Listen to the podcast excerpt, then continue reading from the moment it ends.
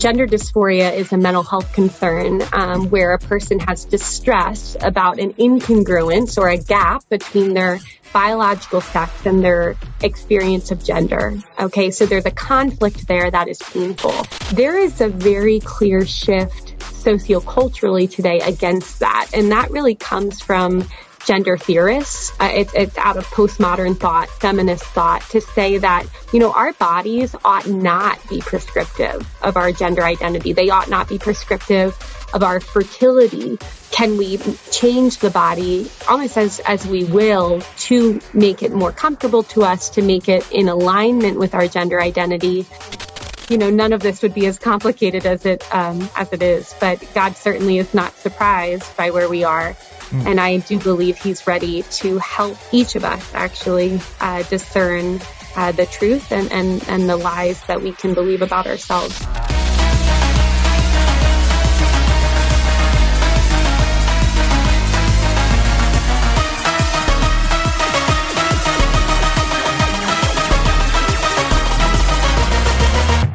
Freeze!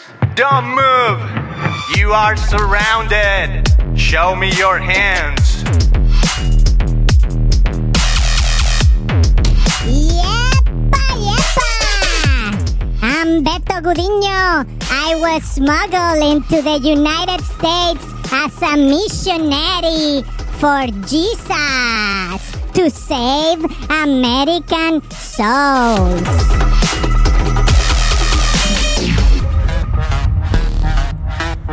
All right, my friends, this show is brought to you by Christian Podcast. Our purpose is to create inspiring media for the 21st century faith aficionado.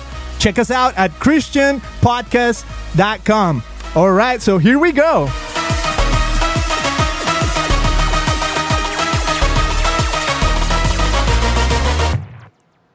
Okay, Julia, welcome to the show. Thank you for being here. Uh, I'm excited about today's topic because in the past, this has been the hottest topic on the show. Like, people listen to the shows about this topic over and over and over, and it's the one with the most listens, most views, most everything. I think this is where it's at. You know, so I want to talk about a little bit of gender identities, maybe even transgender identities, which is the hottest topic, and especially focused on can people experiencing this find faith? And what does that look like? What is the intersection of faith and gender identity? Is there a middle ground? So we're going to discover that. But Julia, thank you so much for being here on the show.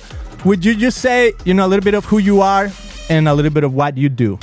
Sure. So it's good to be with you. Um, and yeah, I guess I can share a little bit about my background, what I do. But I, uh, I'm a licensed psychologist here in Colorado, and I work with a lot of people who are asking questions about gender identity.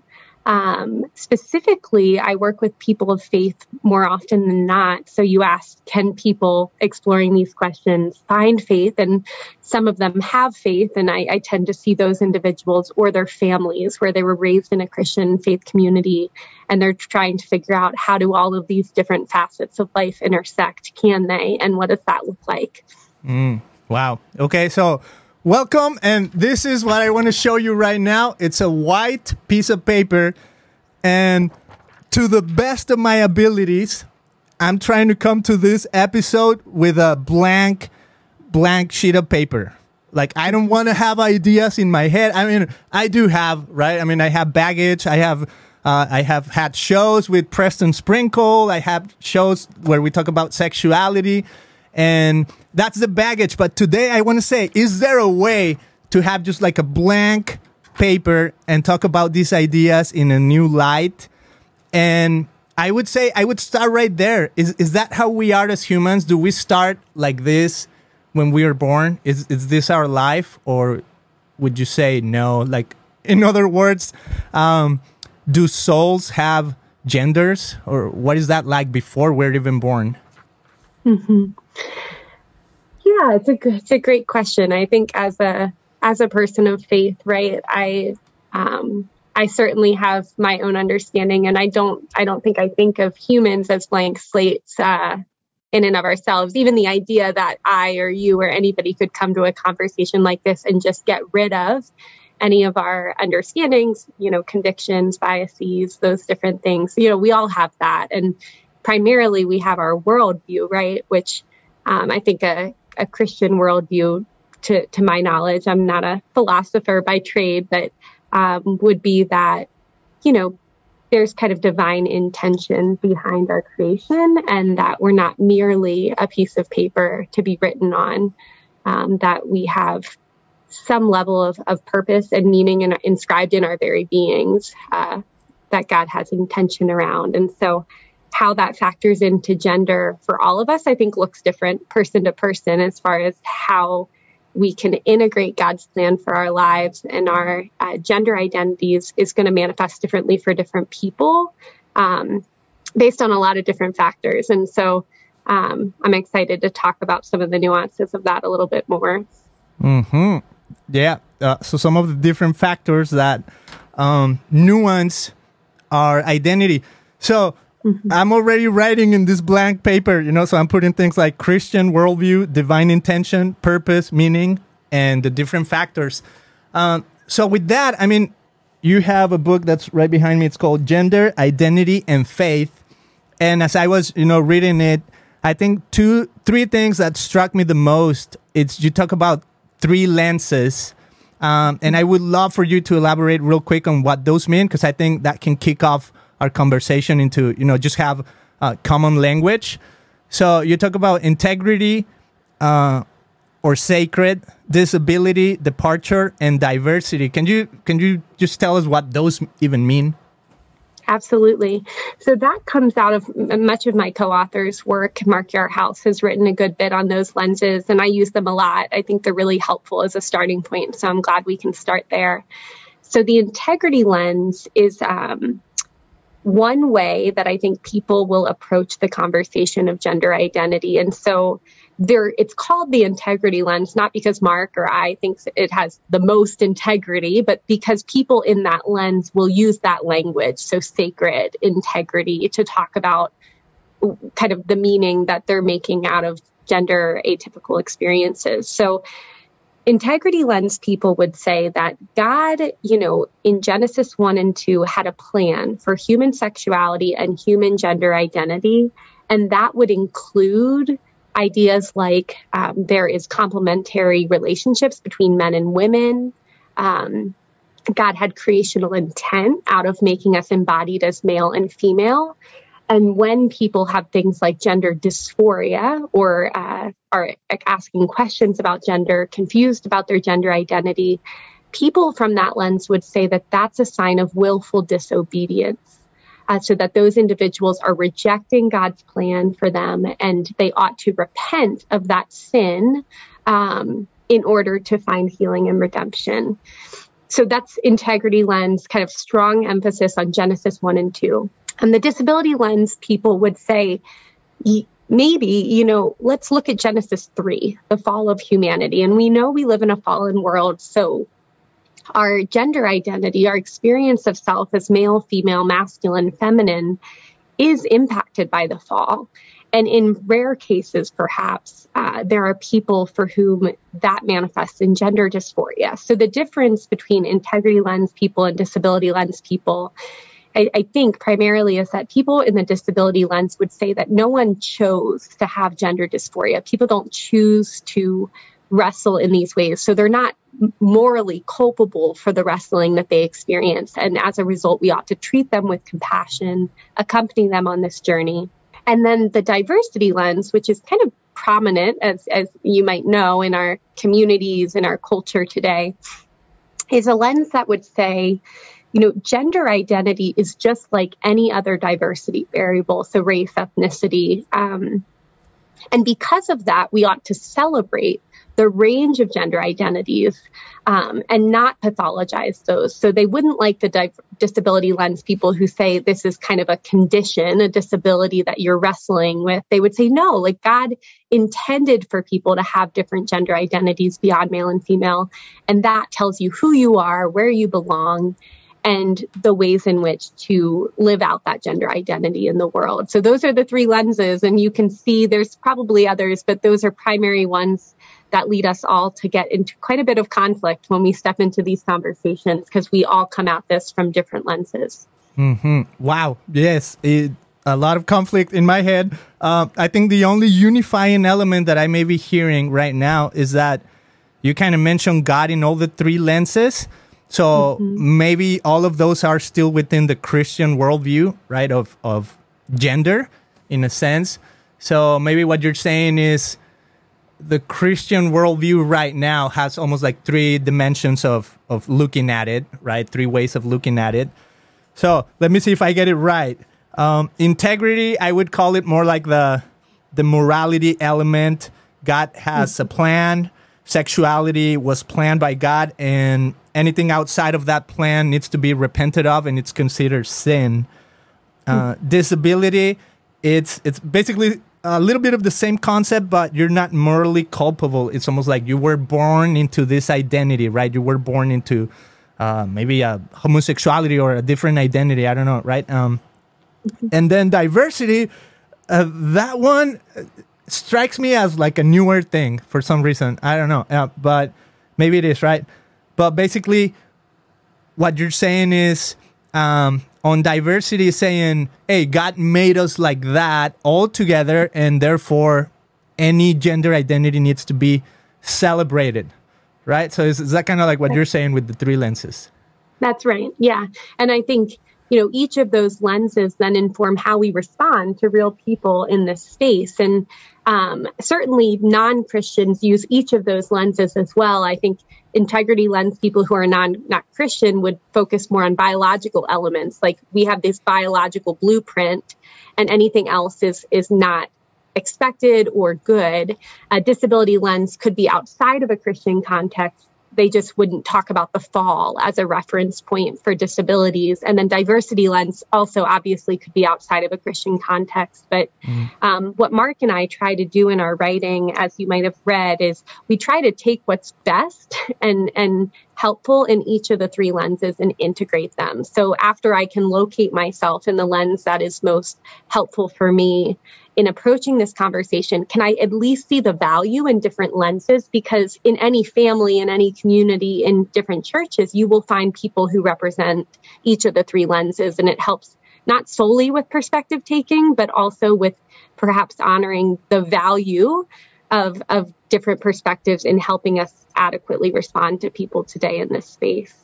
Okay, so the question here is how do we respond? So I love that because uh, basically, I think what what you're saying, and you know, based on, on on the book, and really almost like the title of the book is faith and gender identities, right? So, I'm mm-hmm. assuming out of these three lenses, you need to identify first. Okay, which which lens should I um, kind of like respond to this person to by maybe maybe asking a few questions to kind of like, in a sense, you know, categorize people under. Oh, okay, I think he comes from this background, right? This lens background, mm-hmm. um, and therefore you can help them. So from your vantage point, do you think where do you wrestle more with people trying to find faith out of these 3 mm-hmm. lenses? Mm-hmm. Yeah, it's a great question. So, so I think you know when when a young person, let's say, who has gender dysphoria, comes to see me, and gender dysphoria is a mental health concern um, where a person has distress about an incongruence or a gap between their biological sex and their experience of gender. Okay, so there's a conflict there that is painful. So when I think about a person who experiences that, who's trying to make meaning out of it through an integrity lens, one of the biggest challenges that they bump up against in that lens is the shame that they feel for their very existence. Like, okay, so God doesn't make mistakes, but what does that mean about me? Am I a mistake? or did God intentionally create me knowing I would suffer in this way and, and kind of reject me in that, like go repent of that and then come back to me. So a distancing experience of God. Like, does God account for my experience? And, um, that can be really difficult to make sense of if if you're kind of a integrity lens purist who is wrestling in this space. Um, for the disability lens, I think the value of that again is that it does reduce any kind of moral culpability for the experience of gender dysphoria, which I think for some people has been helpful. But what people can bump up, up against there is feeling like, wait, am I merely defined by this almost disability I have? So am I solely a person with gender dysphoria? Does God have a plan for my life? Or is it just you're going to suffer and this is your lot to carry, almost like cancer or something else? Like, is this just my lot in life? And then it doesn't really answer the coping mechanisms for how you deal with gender dysphoria. So a person in the disability lens will still wonder, am I allowed to, as a female, cut my hair short if that helps me with my gender dysphoria? Or is that not okay? Um, am I allowed to consider things like hormones or surgeries, or is that morally impermissible? Are those treatments moral, even if the experience is not a moral reality? And then the diversity lens, you know, I, I, would say that that lens initially did not come out of a Christian context. It came out of feminist theory and then gender theory that's emerged in the last uh, 30 or 40 years. And so, as we've seen that materialize, there have been Christians who have started to take that content in and try to understand it through a Christian lens. Um, but I think one of the biggest challenges with a strict diversity lens for people is that it, it removes moral constraints, absolutely. And some people I meet with do believe that there are moral aspects of this discussion. There's things that you can do that are blessed by God and perhaps things that would not be blessed by God. And so it doesn't always give a vision for where the line is for people in that lens. And then I think the other piece is the diversity lens doesn't always appreciate the genuine suffering of some people with gender dysphoria because some of the messaging is that it's only painful because our society hasn't accepted everybody yet. Mm. And for some of the kiddos, especially I see with gender dysphoria, even in an accepting home, um, they find themselves wrestling at times with this reality of I was born in this body and no matter what I do, I will I will have this body my entire life, and that distress doesn't really get accounted for sometimes in the diversity lens. Mm. Wow! So we're in America, and mm-hmm. I'm here to you know you and me. We're here to save American souls, mm-hmm. and here's the interesting thing about America. I I haven't traveled the world much, but mm-hmm it seems to me like a lot of things happen in America, right? So when you think of the United Nations, is in America, it's in the United States. So when you think of uh, psychology, marketing, like all these newer ideas that that happen in in academics all throughout, right? Um, a lot of it comes from America and maybe a westernized society, right? Mm-hmm. And it's exported to the world. So, do you see a chronology element when it comes to these three lenses? Do you see a progression from the integrity lens to okay, now we moved on as a society, maybe maybe even as an American society. Now we moved on to the disability lens, and we're finally. I, I mean, that's maybe what I'm sensing, but I don't know. Mm-hmm. And and now we're finally at the diversity lens, right? Like these two lenses kind of like pushed us to have the diversity mm-hmm. lens now we wouldn't have it otherwise if we hadn't the other two lenses, and that's where we're at in society. Do you see any chronology uh, related elements? Yeah, that's interesting. I, I, don't know that I've thought of it in that way before, but um, it's helpful to hear you articulate that. I, you know, I, I think there is a developmental process to ideas, and I, I, think you could map that on in the scientific community, for instance, seeing um, initially gender atypicality, gender dysphoria, at least in Western countries and in psychology, as a you know problem to be solved, something to be gotten rid of, um, and, and, then more of a disability. So how do we treat this mental health concern? Um, and then ultimately, certainly in the psychological community, you see a development and move away from that more disability framework. Um, and even the desire to remove gender dysphoria from our diagnostic manuals in order to say this is just a simple expression of human diversity. Mm. So, so I think in the secular community, I, I think um, you could see that, and and perhaps in the church as well, insofar as it mirrors that development. Mm-hmm. Um, I don't know that I would see it linearly in that way as purely progress in every regard to move on that continuum. I think there's some things that can get lost in a in a strict diversity lens that can't be accounted for there. And so um, probably some of the listeners who would see it more as like we finally arrived to where we need to be as a society. Um, I think there's value of the diversity lens for sure. I don't know that it fully accounts for every experience. And so that's where maybe I would be careful to just paint it as progress purely all the way through. Mm. Um, wow. Oof. So interesting. I, I, I have an idea that I'll maybe throw out there but I'll save it for a little later. I'll save it for a little later because right now what's stirring in me is, uh, so basically, okay, we have, uh, well, let me think about the question 1st mm-hmm. Gender. We are humans in this planet, right? And when we look at at who we are like we're we're like a reasoning animal in a sense right um mm-hmm. politikon or something like that uh, the the philosophers say so can we inf- be informed still by nature uh, i mean it seems to me like the diversity it's it's it's almost like a, a far stretch a little bit from from biology maybe itself and maybe even take out biology because i think that's that's kind of like too scientific right? Um, just mm. informed by nature, right? We're in a hmm. planet, we're f- floating in the universe, we look at the stars, we look at rivers, we look at mountains, we look at the sun rising up, setting down, we look at ourselves, we look at the animal kingdom, and we try to make sense of who we are, of why we're here, and of our of our maybe even our sexuality, our minds, like what is the mind, what is the heart, like all these questions, right? So, do you think we're we're still informed by nature when it comes to gender um, identity? Mm-hmm.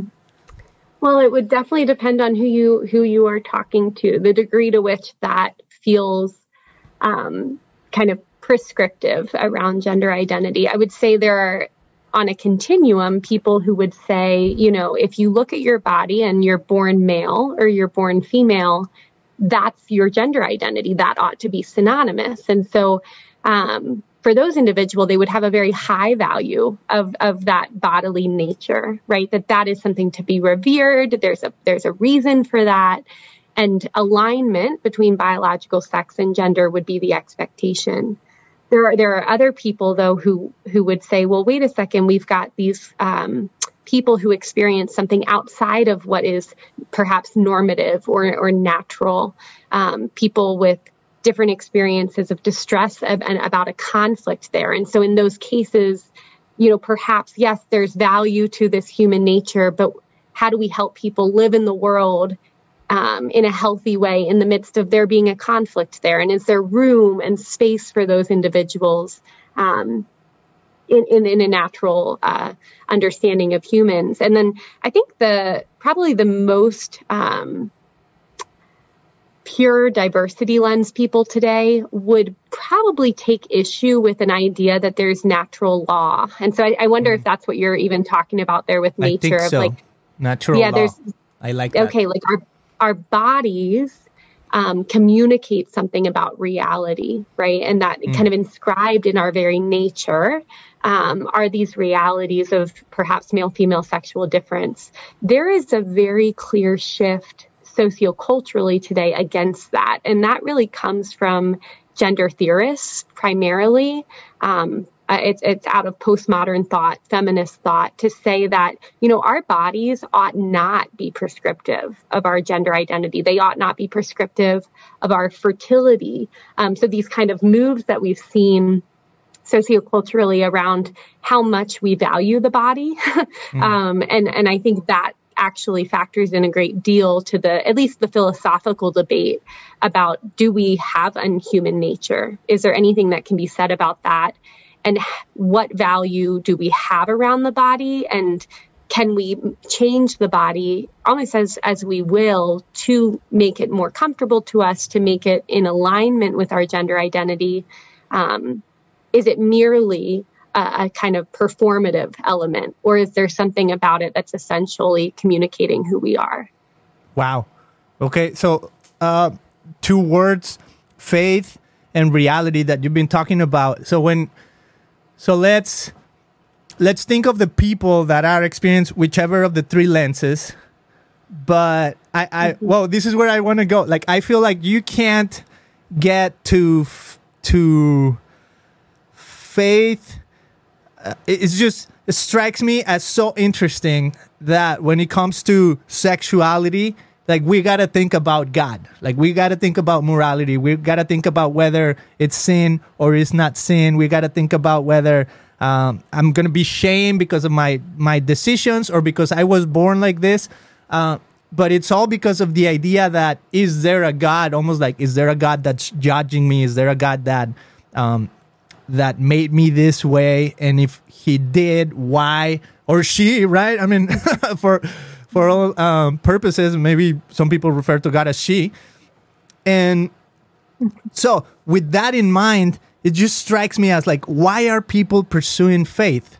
Like, it, it, when it comes to gender identity, like, why have you experienced? Like, why do people even say, "I, I want to know"? And what does that look like? Is that look like like redeeming? Is that look like you know connecting to the universe? What is faith? What does faith look like, or what can it look like for people who are experiencing you know whichever of the three lenses the diversity lens the integrity lens or the disability lens mm-hmm. Well, it definitely depends on the person, right? I mean, I, I think there are people who are raised Christian who have encountered Christ in a powerful way, believe that he's the savior, the savior of the world, have committed their lives to him, want to serve him in their lives, and find themselves wrestling with gender identity. And so I, I think their faith would look uh, similar to many other Christians in certain ways, as far as, you know, perhaps going to church on Sunday, praying to God, reading scripture, trying to know Him more, and to know how He sees them. And I think that's where there can be conflicts, even on a spiritual level for people, is, um, you know, certainly I, I think we can look at scripture passages, the Ten Commandments, and they say, Thou shalt not kill, thou shalt not commit adultery. And, um, you know, when people look at scripture and say, So, God, where do you speak to my experience of gender dysphoria? And what does that mean? That it, it's hard to know, perhaps, just if you were to open the Bible like a manual and know, okay, with your specific experience, here's how you discern your path in life. And so that's a place of, I think, tension and value for people that they can bring their questions to God um, and and hopefully feel like He cares about them and their experience. I think some people who leave behind Christian faith who are raised in those communities do so because they do come to a place of believing that God doesn't care about them or God doesn't account for them. Um, or God punished them by by creating them a certain way, and so there can be a lot of anger at God that can come out. I, think all across the, the board for people of anytime we have suffering in life. Um, you know, how does a good God allow for that? And so those are some of the questions of theodicy that I see. And then certainly there are people who don't have a faith in a Christian God and and may um, want to encounter the divine through spirituality more broadly, I suppose. But um, I think some of the assumptions that can be made about transgender people or people with gender dysphoria um, is that they have rejected Christian faith, and I think that's sad to me because um, it, it erases a group of people in our churches who are there or perhaps would like to be there, but believe I couldn't step foot in a church because if I did, people would assume that I don't love God. And if I did, I would look and act like them. And so um, I, I think there's space to recognize, yeah, that as we sit, sit across from somebody and hear their story, um, especially people of faith, um, wouldn't it be interesting to hear them share for themselves? Like, here's how uh, I come to know Christ, and here's, um, you know, how I think about and experience my relationship with Him. Um, because sometimes if we if we see it solely as like let me come in and teach you about Christ, it's you know some of the people I've met with with gender dysphoria have very mature faiths, and I wouldn't want to feel as if I'm giving them what they don't already have. In some cases, I have a lot to learn and receive from them as well. Mm-hmm. Okay, so do you think do you think truth is complete? Like do you think as humans we can access like the fullness of truth? Because you were mentioning that or i don't know if you were mentioning but i guess you kind of were mentioning you, you mentioned the word reality. So and so i, I want to pair these two words together. Is truth the base for reality. Can we have a reality? Can reality is reality reality? Does reality exist and is it informed by truth? And and then we'll move on to to maybe the elements of truth that might be lies or no the, the half truths or whatever. But let's start right there. Do you feel like there is a the truth is the the base for reality? Mm-hmm. Yeah. So, you know, as a Christian, I, I do, um, you know, I, I think that's something that Christianity offers distinctly, right? Is is Christ is the way and the truth and the life, and um, no one can come to the Father except through Him. I mean, I I believe that as a Christian, and so um, I think truth does coincide with reality. I think the hard part is is when we live on this side of eternity, is a lot of reality does not reflect the fullness of the truth. And um, that's certainly true in my own life, and then in the lives of, of people I work with clinically, where you know th- things exist in reality that are not what we're made for. And I, I do um, see that as a consequence of the fall. So, so it's kind of how do we live in the not yet, I suppose, where we're not in heaven and the fullness of truth is not reflected in in our reality, but we live in a natural world that is is touched by sin and brokenness and um, all kinds of things that make it hard to come to know. I think the fullness of the truth. Okay, so if there, so I guess another way to say it is if there is a truth, if there is truth, I mean, even if truth is not complete, let's just say, assume, you know, that truth is, is not complete. But the fact that there is truth uh, me, would mean that there are there are also lies, right? That there's also a, a false sense of things, right? Maybe even a false sense of reality. So with that in mind, is there a and especially when I think of scripture, you know, and maybe I, yeah, maybe this is a little bit of the integrity versus disability lens, where when we wrestle with scripture, especially particularly, um, there's there's um, I don't know how to say it right, like uh, there's books in the Bible, right, that kind of like talk about the morality of sexuality, things like that. Not even just in Genesis. I mean, Romans and uh, Cor- uh, Corinthians and other other books, right? So, are those there to inform us? Are those like if the Bible is the truth, right? Is that there to inform us about maybe lies within us, or do you think? Like, how do we approach wrestling with with those concepts of truth that come from Scripture?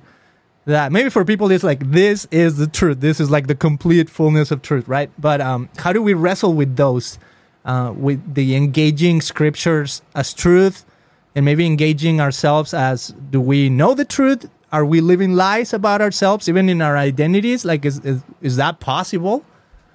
Hmm.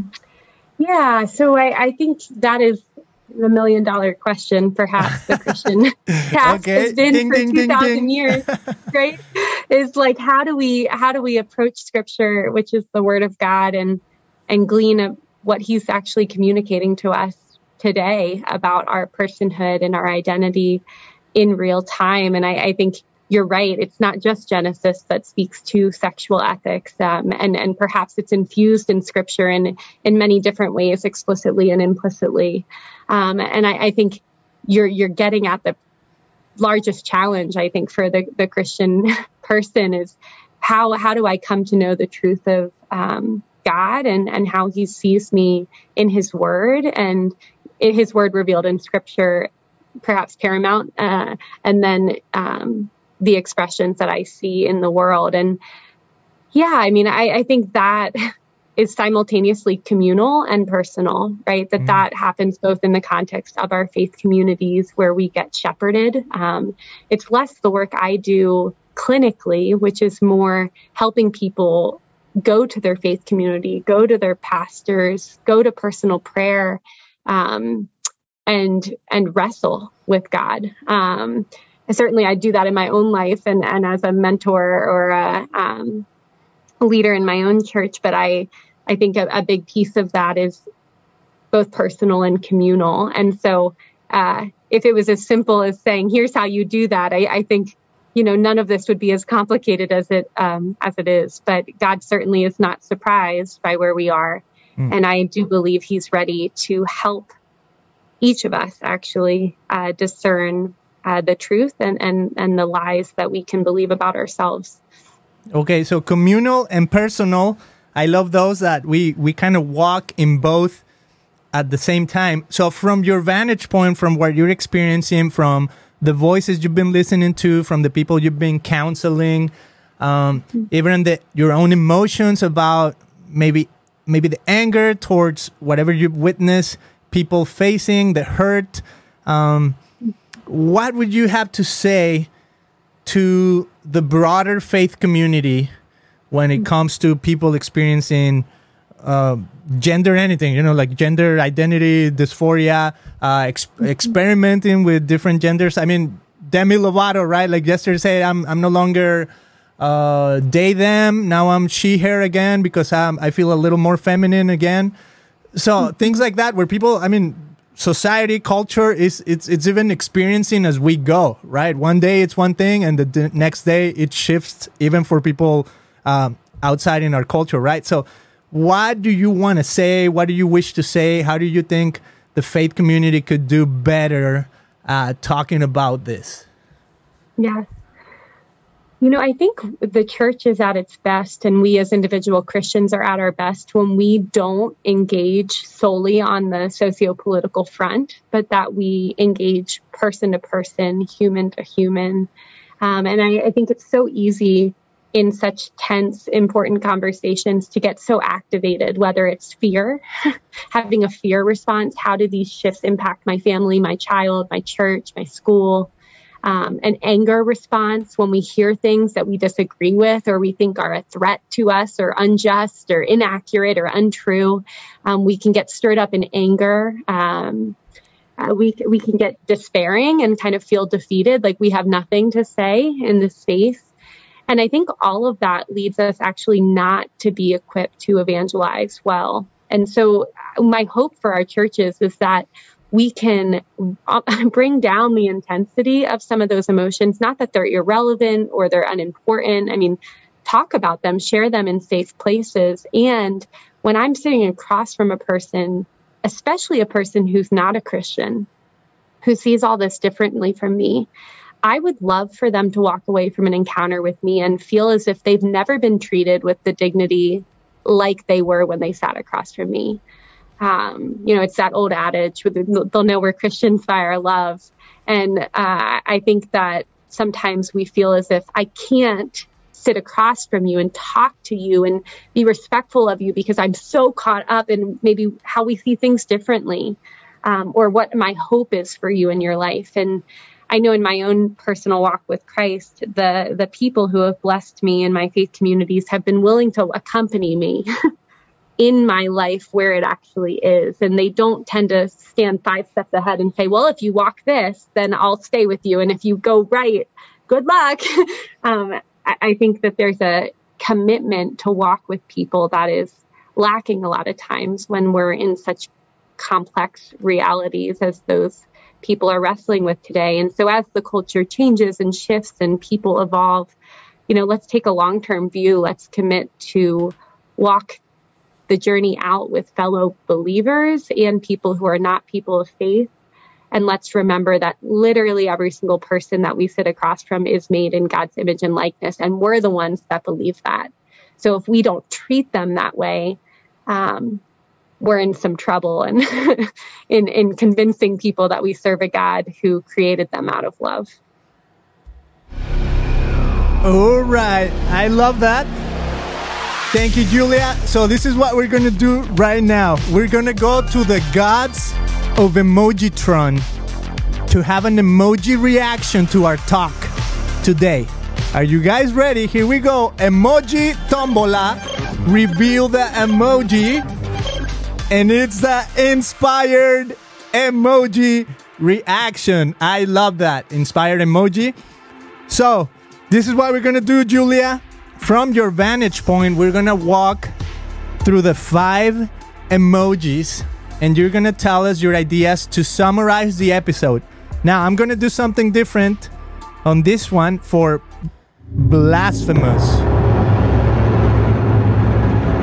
So normally I say, can you tell me what is the most blasphemous idea you can think of when it comes to you know, your topic? So in this case, gender identities and faith.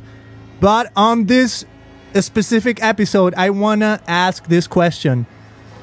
Where do you see most harm done when it comes to gender and faith?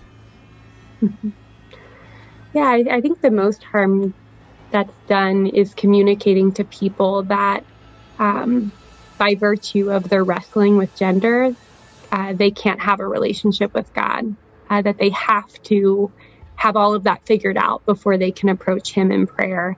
Um, and, and that's heartbreaking to me. And that's where I think people walk away from faith um, because they feel like they're excluded from it on principle. Wow. Skeptical. Um, where do you see skepticism played out, or wh- what are you skeptical of still when it comes to gender identity and faith? Yeah, I'm, I'm skeptical as to whether or not uh, we as Christians will really be willing to engage critically in the culture or whether we will silo ourselves. I think um, all throughout Christian history, we've seen ourselves try to figure out that balance of how do I engage culture without being swallowed up by it. And I'm curious as to how that will play out here. Will we silo or will we continue to engage and um, encounter people who are different in the spirit of uh, evangelization? Wow, that was so good. Inspire, uh, what gives you hope in this conversation? Yeah, I, I feel enormous hope, especially when I meet with people who they themselves experience gender dysphoria, who are actively seeking God's will and plan for their lives and are willing to follow Him uh, no matter where this life leads. Oof, so good. Holy is one to the last. So, holy, um, where do you see holiness played out, or what is a holy idea when it comes to gender identities and pursuing faith? Mm-hmm. Yeah, I think something that I've wrestled with a good bit and some people have found helpful is this idea that God himself took on a human body and mm-hmm. elevated our human nature and knew uh, knew what it was like to not be at home on earth. Mm. And I think there's something to be said about the way in which in all of our experiences of being embodied and perhaps those of us who feel least at home in our bodies, that we can know that the God of all the universe, while he didn't have gender dysphoria, he he knew knew the pain of being embodied. And I, I think there's mm. Probably some deep spiritual realities that we can encounter through our own experience of wrestling with our human existence.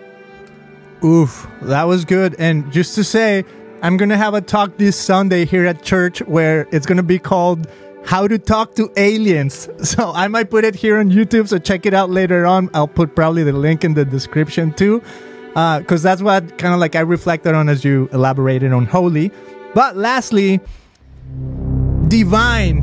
What is the highest idea, the most divine, the the no, the one we should all pursue maybe when it comes to gender identity, and faith. Yeah. Uh, yeah, when you say that, I think my, my response is God has a plan. Uh, God's not scrambling for a plan B, that He knows intimately where we are. And as scared, angry, confused uh, as we may be, um, He loves us each personally and He cares deeply um, about each of our souls. And and wants us to come to know Him more.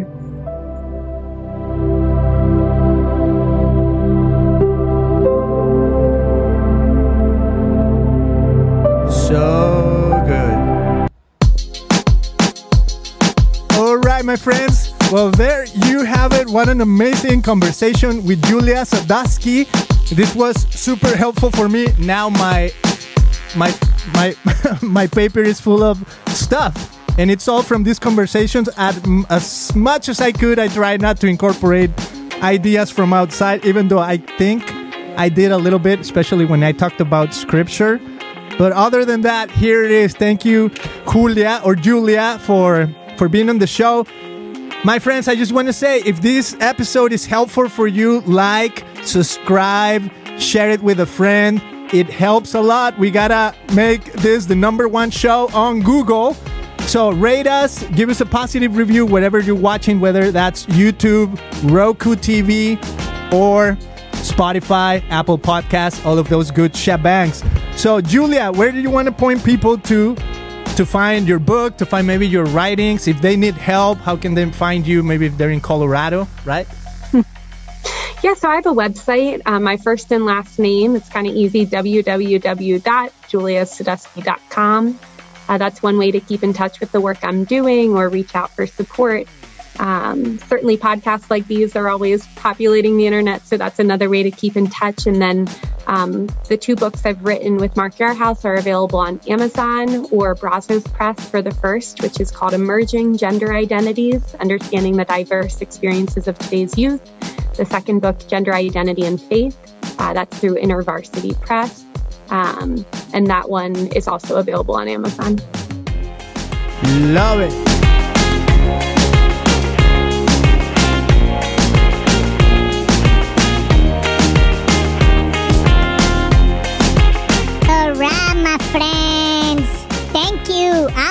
You on the next Salvation Mission.